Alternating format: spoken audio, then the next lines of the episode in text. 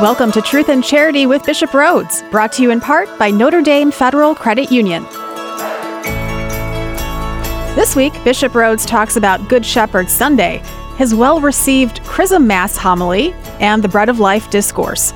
Go to RedeemerRadio.com if you have a question you'd like Bishop to answer. Welcome to Truth and Charity with Bishop Rhoades. I am Kyle Heimann here with our good Bishop. Happy Easter, Bishop. Thank you, Kyle. Happy Easter. Still in our, our Easter season.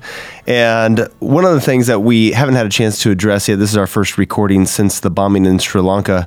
I don't know if you wanted to comment or had any thoughts on that.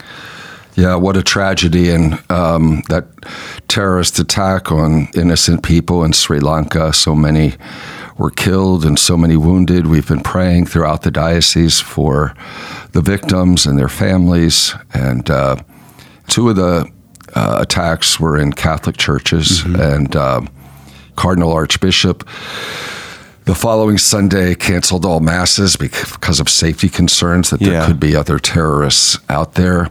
Just so very, very sad. And uh, we need to continue to pray for our brothers and sisters there for peace and that they capture any terrorists who, you know, are still at large. Um, so we need to continue and remember these uh, Christians throughout the world who are victims of persecution or you know here we go to worship and we don't think about the dangers uh, because you know we live in a country where there is peace but but there are many so many places where it takes courage to go to church because of the risks involved yeah and I know we have some priests in our diocese that are missionary priests from Sri Lanka. And I was reading an article uh, that came out that was talking a little bit how that came to be that there was a need in our diocese and and some priests from Sri Lanka stepped up and said, "We we can come and help out." Yeah, that was um, when Bishop D'Arcy was bishop. Uh, I don't know how he he had some connection, and yeah. um, and ever since then we've had. Um, a few priests from Sri Lanka who've been serving here, um, and they've been so generous in um, in coming here and serving really as missionaries in the United States.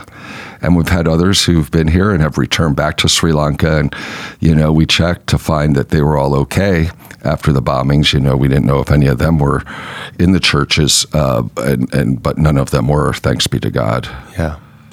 And as we think about our, our priests, those that uh, are from our diocese and those that have come to our diocese, and of course you, Bishop, as our as our shepherd as well, uh, I think it's all very appropriate as this is Good Shepherd Sunday coming up this Sunday, which is May twelfth.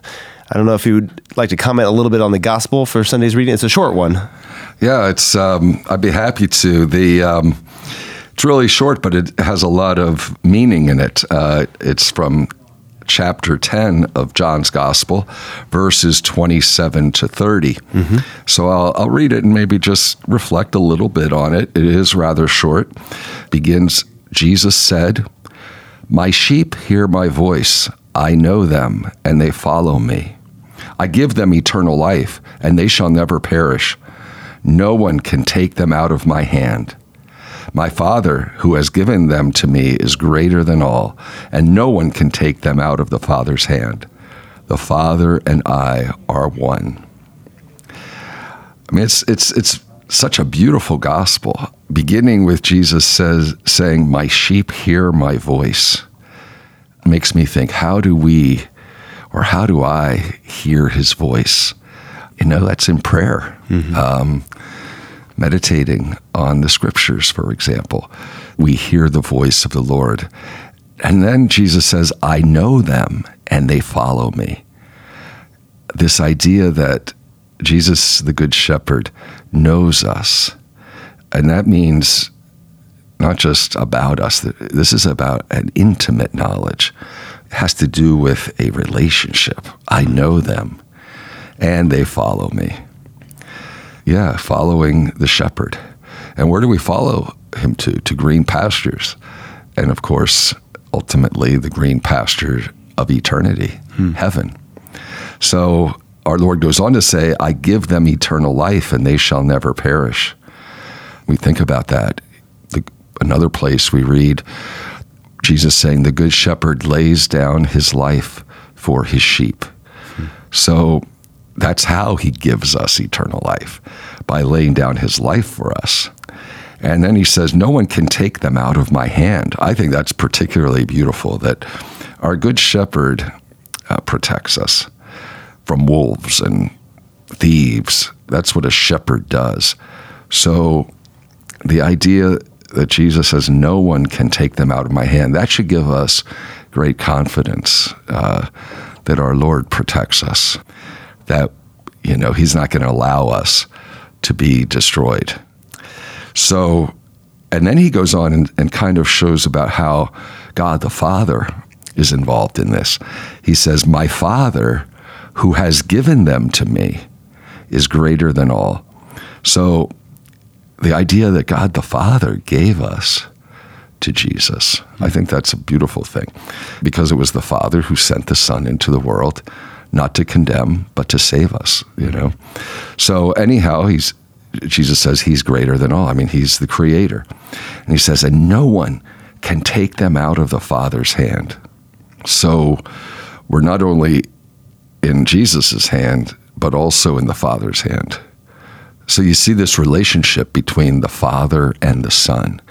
And, and then that very astounding last sentence of this Sunday's Gospel the Father and I are one how are they one? Well, obviously, in caring for the sheep. Mm-hmm. Um, that's the point of this gospel. No one can take us out of the hand of Jesus, and no one can take us out of the hand of the Father. So they both, the Father and the Son, have this great care for the sheep. But the fact of the Father and I are one, they have the same purpose. They're one in the saving purpose. One in Jesus' will was perfectly aligned to the will of his Father. And that will is the salvation of humanity. And of course, when you think more deeply about this, the Father and I are one, we can think of the Holy Trinity, how they are united in love, that the Father and the Son the, the Son is consubstantial, we say, mm-hmm. with the Father. That mystery of the oneness of God in three distinct persons. There's this consubstantial one in being with the Father. So it's really a beautiful gospel. It's short, but I think in many ways it's a very consoling gospel, I think, and is, is really good for our reflection. And then going back to that first line, Jesus said, My sheep hear my voice. I know them and they follow me. I suppose our obligation on this is one, to be able to know when it's the voice of the shepherd and not the voice of something else. Right. And then to listen for that voice and then to follow that. That's kind of our obligation. And sometimes I wonder which of those is lacking most in us? Is it that we don't know the voice of the Father? Is it that we we know the voice of the Father, but we're not listening? We're not taking the time for that, or we hear the voice of the Father, but we're not following. What's our What's our biggest yeah, fault? I think every person should ask themselves that. I, I think um, hmm. sometimes, from my experience, because Jesus is talking about His voice, and certainly His voice not only in our prayer, but in, in Holy Scripture. I mean, we have mm-hmm. all the teachings, so many of the teachings of Jesus, the Beatitudes and the parables of Jesus. And, you know, are we really attentive to the teachings of Jesus? Or do we do they just go in one ear and out the other? So I think sometimes we don't aren't listening, you know. And then, even more than at Mass or at the liturgy, in our own prayer, do we do all the talking or do we really meditate on the teachings of Jesus and then in, in silence just listen to his voice? You have to be careful not to be deceived because, you know, if people they could let their imagination get. Uh, that's why we have to make sure that it's, if it's really the authentic voice of Jesus, it's in accord with Scripture and tradition, the teachings of the Church. Mm-hmm. Um, there's an objectivity to the the teachings that we listen to, the teachings that are there in the gospel, the teachings of the church. So if one hears something that is not in accord with the authentic teaching of the church and, and the Holy Scriptures, uh, then it's really not the voice of Jesus. It's one's own imagination. Hmm. But the other thing you said is sometimes hearing, but then not following. That's a good question. I mean, I think some people could can hear the voice and decide not to. Mm-hmm. That would be very sad, even tragic. Um, to know the shepherd, or at least to know his teachings and, and to reject them and say, No, I'm not going to follow. But we're free. We can choose to follow him or not. To follow him doesn't mean that we're going to be perfect followers, uh, mm-hmm. but that we're trying, you know, trying to obey his commandments. So, anyhow, yeah, good question. All right. Well, I think this relates to uh, there's so many different scriptures that reference the shepherd that reference the sheep and different uh, scenarios and, and how we fit into those stories and also how our priests fit in there. And you had a, such a great homily for the chrism mass. So coming up maybe we can talk a little bit about that homily for the chrism mass that was when our priests were renewing their vows and it's such a powerful homily so that's coming up right here on truth and charity with bishop Rhoades, brought to you in part by notre dame federal credit union Welcome back to Truth and Charity with Bishop Rhoades. I am Kyle Heimann here with our bishop, and we just talked about Good Shepherd Sunday. And I think when I think of the shepherd, I also think of our pope, our bishops, our priests as being shepherds. That you, you know, you carry the the crozier, the that staff, staff that is representative of your role as a shepherd of the diocese. And uh, what is the thing that the Pope wears? Or, or archbishops wear, and the Pope wears the pallium. Pallium. Which is made of wool from sheep. Yeah. yeah. Yeah, so much imagery that we have in the church, uh, but also you gave such a great homily, and uh, I I know I've heard a lot of great feedback from the homily, and we've posted it on where we have uh, the episodes of Truth and Charity. We posted that homily from the Chrism Mass there, so people can find it at redeemerradio.com slash ask bishop. You can listen to the Chrism Mass homily. Were you surprised by the feedback? Oh, I was overwhelmed by it. I was very surprised because you know I, I preach homilies and you know prayerfully prepare them, and you never know. But I've never received this kind of feedback. It was really overwhelming. The days afterwards, because I, I you know gave the same homily at the Chrism Mass in South Bend on Monday of Holy Week, and then on Tuesday of Holy Week in Fort Wayne, and um, yeah, there was a real outpouring, and I, I, I attribute it all to the Holy Spirit. Like I prepared the homily, I did it prayerfully, but I had no idea it was going to be have the impact that it did. Really, I started by talking about the bad shepherds.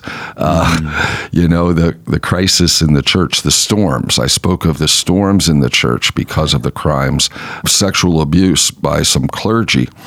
And then after talking about that that, I moved on to talk about another storm, and I called it a tsunami the tsunami of secularism that's been sweeping across our country and across the world.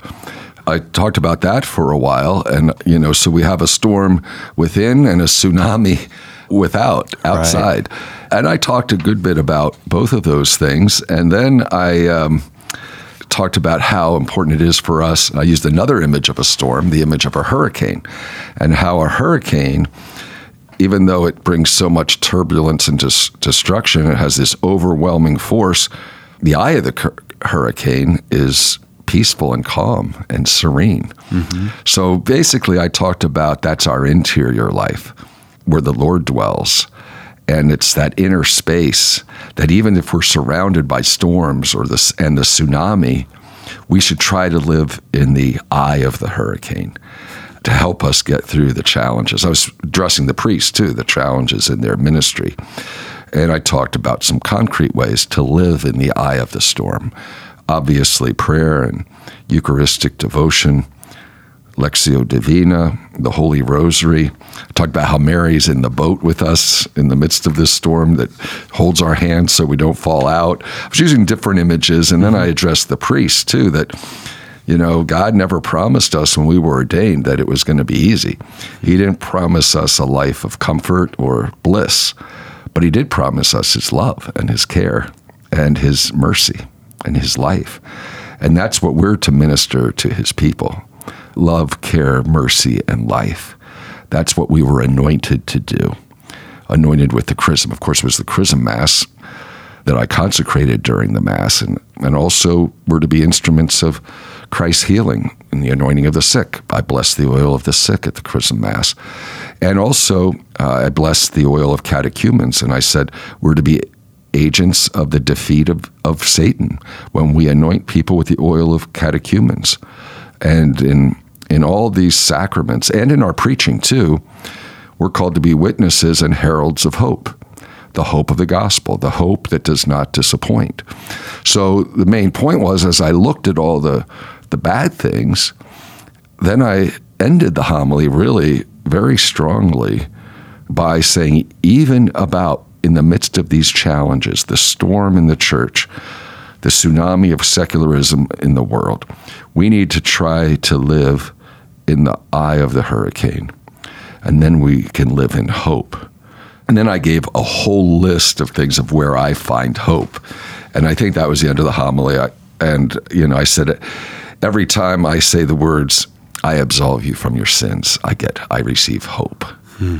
I said, but I find hope even more when I hear those words spoken to me, when I go to confession with a priest. And then I said, all the other times I find hope, when I baptize an infant, when I confirm young people, when I meet victims of sexual abuse and see God granting them some healing through the church's ministry. That gives me hope. I find hope with when I meet with our young adults and visit our high schools. I feel find hope when every time I spend time with our seminarians and mm. when I lay hands on them at ordination. I feel hope when I visit parishes and see so many good works being done in the name of Christ. You know, I feel hope when I visit with a family that prays together and truly seeks to make their home a domestic church where parents are raising their children in the faith and growing in their marital love. I find hope when I visit the elder members of our church family, many of whom have weathered various storms in their lives, yet they continue to manifest the joy of their faith and to share the wisdom of their years. And then I said near the end, I find hope most of all when I hold the host and the chalice at Mass and pronounce the words, This is my body, this is my blood. The Eucharist gives us hope because Christ is our, our hope. He overcame sin, He conquered death. So, no matter what challenges we face, no matter what storms there are in our life, we priests continue to say, at Mass the mystery of faith, and everyone responds, We proclaim your death, O Lord, and profess your resurrection until you come again. That's the source of our hope. And I said, We can only make that great prof- that profession in Christ's family, the Catholic Church.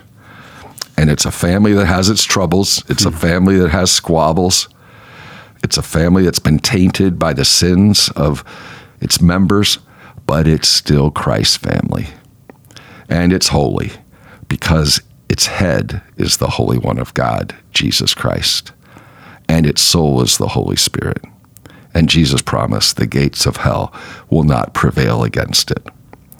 So basically, that was my homily. I mean, I just summarized it. That last part, mm-hmm. I was reading some of it. A lot of people um, were touched by it, and I just give thanks to God for that because it wasn't me; it was the Holy Spirit, and um, you know, I'm just glad that it uh, helped people during this difficult time. Yeah, and when you say you prayerfully prepare for a homily, what is your process for? writing a homily like one for the Chrism Mass? Yeah. Well, for the Chrism Mass homily, I was kind of thinking about it for a few weeks, just uh-huh. thinking about it.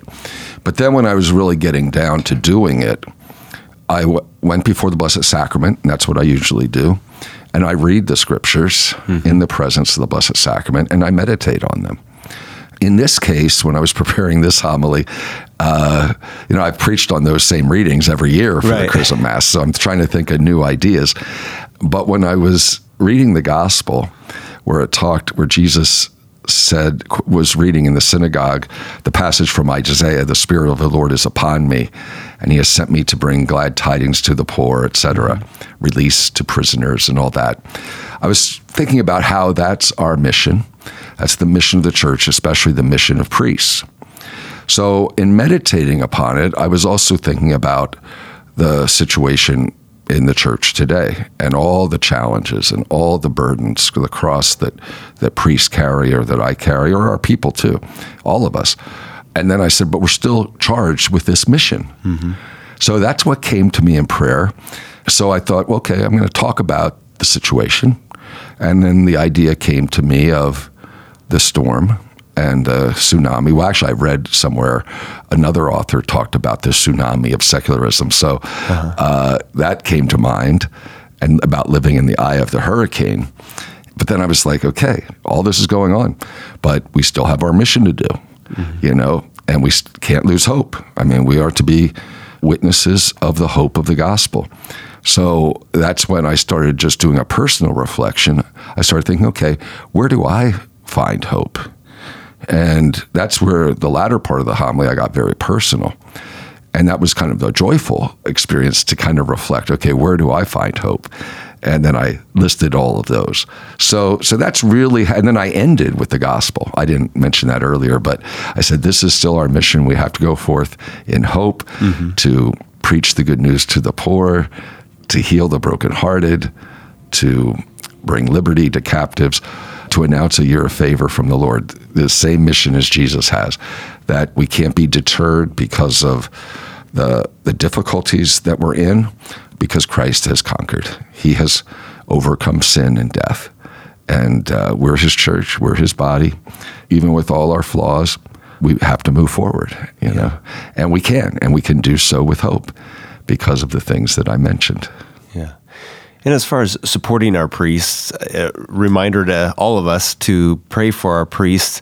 Any suggestions on things that we could or should be doing for our priests, either types of prayer, ways of praying, or things that we could actually be doing to support our priests? Everything that you said, definitely. The prayers, kind words. Mm. Um, you know, sometimes, and it's not many people, there's some people who are just very angry and very, that the only time I, as bishop, or maybe a priest as a pastor, ever hears from them is when they want to com- when they're complaining about something. Sure. And I, I don't really think that you know people realize how demoralizing that can be mm-hmm. to a priest. Um, now, priests and myself as bishop, yeah, we have our flaws and we make mistakes, but the culture is just so angry. I mean, this is not just in the church, but people just looking to attack, you know, and that just gets very wearisome. I mean, if there's rightful uh, criticism, someone could do that in a constructive way. Some people can be pretty hateful in their speech, or or they write anonymous letters, things like that. It's just really, it's that's where I'd say evil has crept in, mm-hmm. you know, because it gets it's away from what what is the very heart of the teaching of Jesus. Love one another as I have loved you. And yet there's so much bitterness in some people. Thanks be to God, the great majority of our people are very supportive of our priests and, mm-hmm. and do show that love. But we do have some who, who call themselves Christian, who call themselves Catholic, but they have this bitterness and anger and hatred that sometimes gets displayed. And I want to say to those people, that's dangerous to yeah. your, their own souls, you know, and that's very, very serious sin. Um, you know, I talked about it at the beginning of Lent in my Lenten message to the diocese about uh, avoiding slander, calumny, and detraction, sins of the tongue. Right. That's just so prevalent in our society. And um, we need to be uh, a leaven in society. The goodness of Christ, the, the truth of the gospel, the goodness of Christ, and the love of Christ.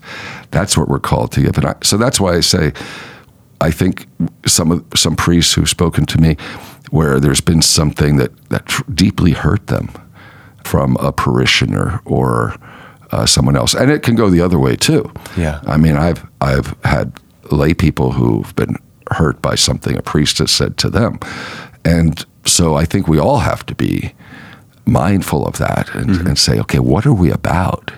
Where's the unity of love in the church, the body of Christ? Just basic kindness. Yeah. All right. Well, just a reminder, if you have any questions for Bishop, you can ask them by going to redeemerradio.com slash ask Bishop. You can call or text the Holy Cross College text line at 260-436-9598. And coming up, we'll talk about John 6, the Bread of Life Discourse, the Eucharist, and when was it really instituted? Here on Truth and Charity with Bishop Rhoades, brought to you in part by Notre Dame Federal Credit Union. Welcome back to Truth and Charity with Bishop Rhoades. I am Kyle Heimann here with our bishop, and we have coming up today's Mass the Bread of Life Discourse. It's called, it comes from John chapter 6. The Gospel is verses 35 through 40. Get a lot of our Eucharistic imagery here in this one. Thought this would be a good chance for us to, to touch on that a little bit. This could probably be a whole 30 episodes of, Yeah. it- of itself, but maybe you can share a little bit about today's gospel. Well, you know, it's interesting. Every year we have a continuous reading of John chapter 6 during the third week of Easter, of the Easter season. So every year, if you go to daily Mass, you'll hear from one day to the next the continual reading of John chapter 6, which, as you, you may know, begins with the multiplication of the loaves and fish. Uh-huh. And then Jesus walking on water, he went across the Sea of Galilee. And after he performed that miracle. Mm-hmm. And so that's the beginning of chapter six and the walking on water. Then he arrives across the sea to the city of Capernaum. That's where Peter was from, his mother in law, where he stayed, where he uh-huh. lived. And then Jesus speaks this discourse, which is very lengthy. I mean, it's more than 60 verses in John chapter 6. So it's a long chapter. So we have different excerpts. Like you mentioned, maybe we could look a little more deeply at just one little excerpt from it that is in today's gospel, which is John 6, verses 35 to 40. Uh-huh. And that's where Jesus begins speaking to the crowds and says, I am the bread of life. Now, there are seven I am, I ams Okay. in the Gospel of John. I love John's Gospel, where Jesus uses that I am.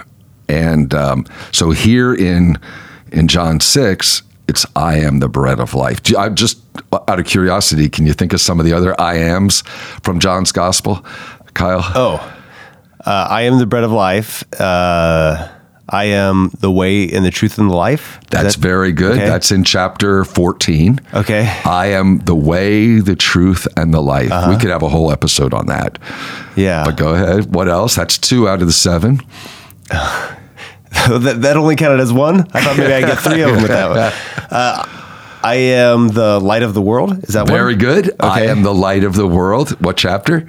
Oh, chapter eight. okay. I am the light of the world. Uh huh. Okay, so that's good. I good. am. What were we just talking Oh, about? Alpha and Omega. Is that No, that's in the book of Revelation. Okay. Jesus never said that about it. Well, no, they say that about Jesus. He didn't Okay. say it about himself. I am. I don't think. Yeah, I have to look that up. The What were we just talking about? uh, the Lamb of God. I, I well, he was, but he never said that. I, okay. I am the good shepherd. I am the good shepherd. Okay. Yes, I am the good shepherd. Hey, You're getting there, Kyle. This is this is a Is struggle. stre- stressful? Ah, yeah. I love when I can put you on the spot. I, I like the challenge. well, now you're at four, so Okay. you've, you're, you have the I cleared, majority. I cleared halfway. I feel like that's a success. So let me give you the other ones. The one that you don't, that is probably you don't hear too often, is in chapter ten, the same chapter where where Jesus says, "I Prince am the good Peace. shepherd." No, no, he doesn't say that either. it is a title of Jesus, but uh-huh. that comes from yeah, Okay. somewhere else. But in John's gospel, Jesus says in chapter ten, besides "I am the good shepherd," he says, "I am the gate." Mm, yeah. which is very good. And then in chapter 11, maybe I'll give you a little hint when he's speaking at, after the raising of Lazarus. What does he say to Martha? And I guess to Mary too. Hmm. I am the he I am the resurrection? Yes. Does he say that? He does. Okay. I am the resurrection and the life. Okay, yeah. I am the resurrection. And then one of my favorites is in chapter 15, which is part of Jesus' discourse at the Last Supper. As a matter of fact, I was just preaching on that at a baccalaureate mass. I am the vine, Oh, yeah. and you are the branches. I mm-hmm. am the true vine, Jesus says. So, anyhow, it's kind of fun to get this, you know, study of the Bible. Think about the Gospel of John, these seven I ams. And now, as you were talking about, the, the, the what we're talking about today is Jesus saying to the crowds, I am the bread of life. And in today's gospel, it continues, and I think this is good for our meditation, like we did earlier. I am the bread of life. Whoever comes to me will never hunger, and whoever believes in me will never thirst. Hmm. Now, what I like to do when I pray Lectio Divina is I'll close my eyes and I'll just say those words and I'll just let them sink in. And um, it's like Jesus speaking to me.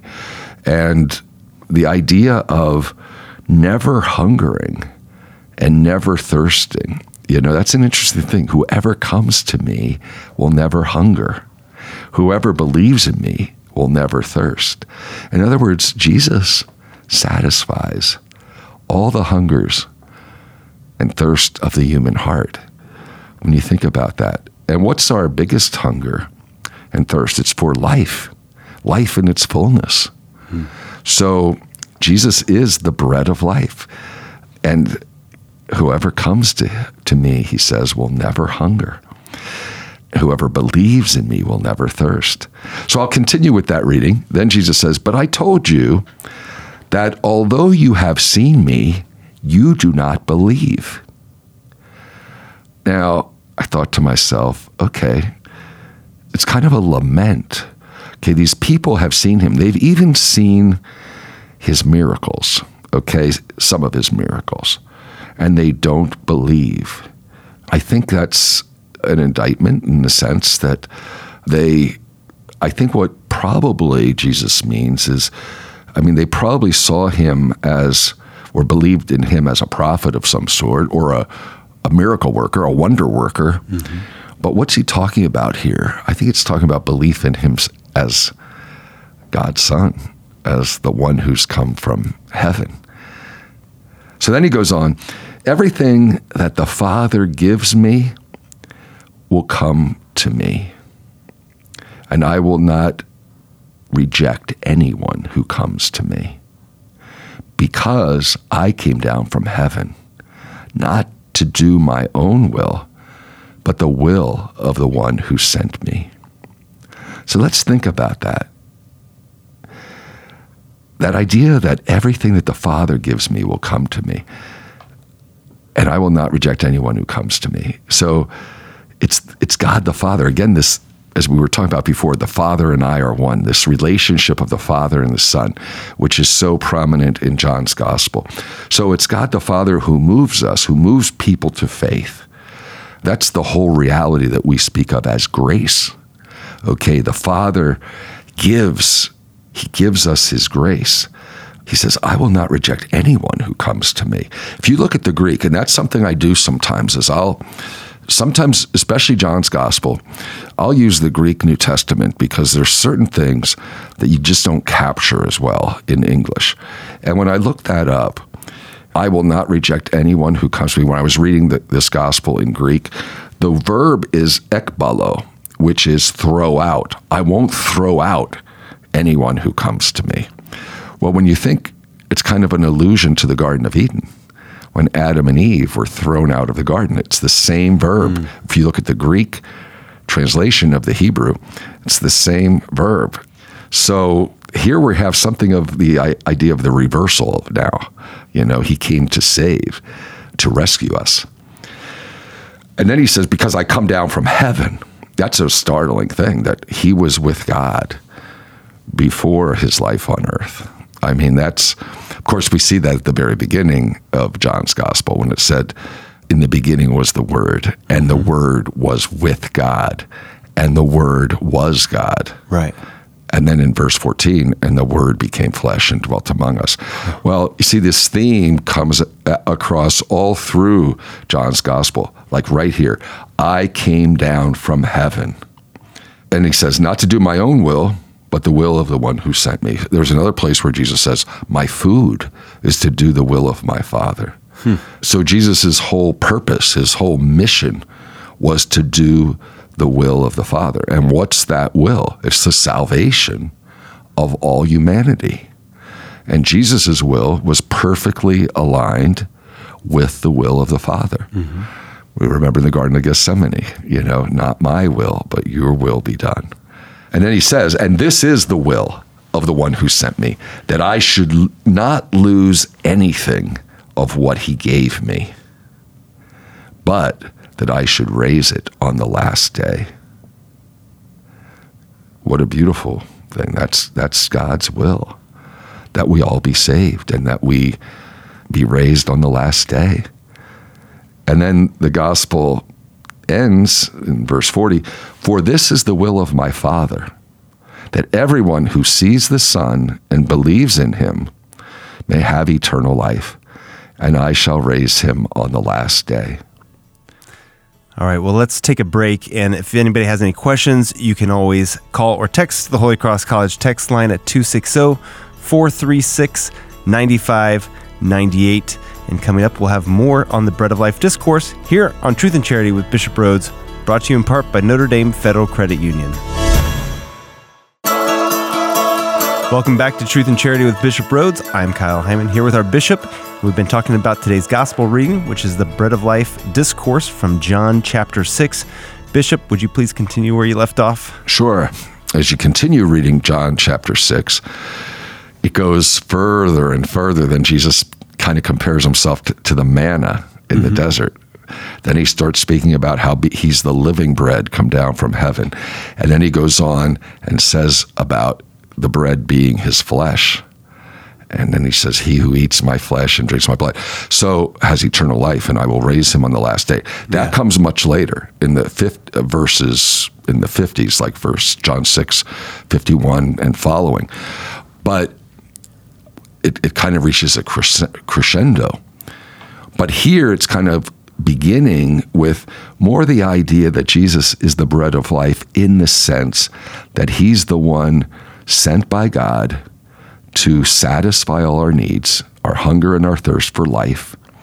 And he's really God's wisdom because he speaks about, um, when he speaks about himself as, as the bread of life here, it's basically he's the one who's teaching God's way. And in him, God is fulfilling his promise to save us. So he's God's wisdom. So the idea of bread of life as God's wisdom. But then as it progresses, as I said, then he gets into the bread of life as the Eucharist. So there's it's really both God's word and the body and blood of Christ. In certain writings, you'll you'll hear it speaking of the bread of God's word and the bread of the Eucharist. Uh, of course, the bread of the Eucharist is the real presence in the sense that it's Christ is substantially present, really and truly. So it's beautiful. This is a great chapter. This chapter six of John's Gospel has led to the conversion of many to the Catholic faith. Uh, I know many Protestants who, when they try to interpret John chapter six, struggle with it and uh, the realism of it. And some of them discover, well, I, because of the Eucharist, I'm, I'm going to become Catholic. And part of this where it continues and he says, This is my body, and we say this at Mass, or the priest says it at Mass, rather. This isn't the Last Supper. No, Right. there there have been a few writers who've speculated that Jesus might have said some of this at the Last Supper, Uh-huh. but in John's Gospel, he's saying it in Capernaum, Uh-huh. and so it would be, you know, and obviously the Last Supper was in uh, Jerusalem. And what Jesus says when he instituted the Eucharist at the Last Supper, specifically, he took the bread. He, he didn't do that when he was giving this talk. He you know, took the bread and he took the cup of wine and said, This is my body, this is my blood at the Last Supper. Uh-huh. He didn't do that in Capernaum when he was giving this discourse. Okay. And he didn't say, This is my body, this is my blood. He, he said, I am the bread of life. And then he speaks about eating his flesh and drinking his blood. He does talk about that, but he doesn't give the command. He doesn't give the mandate yet. Got he doesn't do that until the Last Supper. Okay. Well, good. So the institution of the Eucharist actually happens at the Last Supper. This is more him kind of getting Teach- you ready for Right. that. Right, teaching about it, yes. All right. Well, good. Well, there's so many things I think to talk about with this. One of the things I do th- want to point out, and, and maybe get your thought on, is in John chapter six, verse sixty-six. So I, this has always been an easy way for me to remember where this happens. John six six six. It says that the some of the disciples left, and he lets them leave. And I always think this is a great defense for this being a literal interpretation for this because if it was just symbolic, nobody would have a problem with it. Right. Sure, uh, this is my body. I, I get it. This is a some symbolic thing. You have to eat my flesh uh, symbolically. Sure, no problem. But if he's speaking literally, then that's hard to believe. And so then they leave, and he turns to the disciples and asks if they're going to leave too. And they say, "No, we're not going to leave. Who, where else would we go?" So one of the things that I, I was thinking about on Holy Thursday was were they leaving because he was saying you need to eat my flesh and they couldn't accept that bread could become the body of Christ or they could understand that the bread could become the body of Christ because he's divine but they couldn't accept the idea that they would consume that No, I think the former. I think Okay. the first thing. First of all, they would not have uh, recognized him as divine at this point. okay Yeah, they would not have. Um, they didn't really understand that or believe in the divinity of Christ until later, probably after the resurrection. But besides that, I think what was most they were scandalized by those words because remember they were Jews, and it was forbidden to drink blood. I mean that idea, and and and of course eating flesh would be ca- like cannibalism. So they were just they thought this was probably crazy, but they I think they were scandalized because this seemed to be a violation of the law of the Old Testament about not drinking blood. Um, so I think that was the reason that they left. okay That they found it too difficult. Well, I think it actually says that they found it too difficult, to, too hard to believe. Right, Too difficult to believe. But they were thinking in a very earthly way.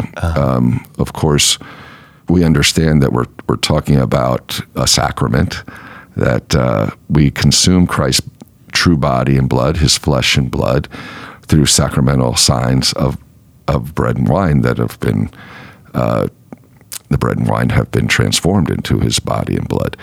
Uh, but they can t- still have the accidents or the species of, of bread and wine. They're the accidents. Um, so Jesus, Jesus' body, blood, soul, and divinity we receive when we consume uh, the Holy Eucharist. So the sacrifice also, the Eucharistic sacrifice, it's the sacrifice of Christ on the cross represented on the altar in an unbloody manner. Okay, so so anyhow, that whole sacramental understanding, which I think St. John, we see so much of it in in you know there in St. John's Gospel, because he writes a lot about baptism. He writes about the Eucharist in this way. It's a really mysterious kind of thing when you think about it, but it's so beautiful and. Uh, so yeah, I, I think that's why so many left. They they didn't they didn't grasp what he was saying. They didn't understand it correctly, and they saw it as a violation of Jewish law. Yeah. All right. Well, just a reminder that people can ask questions by going to redeemerradio.com slash ask bishop. And you can also find the audio version of the homily of the Chrism Mass and the written version of your homily if people would prefer to read it. Uh, it's available through the diocesan website as well. They can find that. Before we go, Bishop, could we get your Episcopal blessing? Sure. The Lord be with you. And with your spirit. Blessed be the name of the Lord. Now and forever. Our help is in the name of the Lord, who made heaven and earth. May Almighty God bless you, the Father, and the Son, and the Holy Spirit. Amen. Thank you so much, Bishop. You're welcome, Kyle.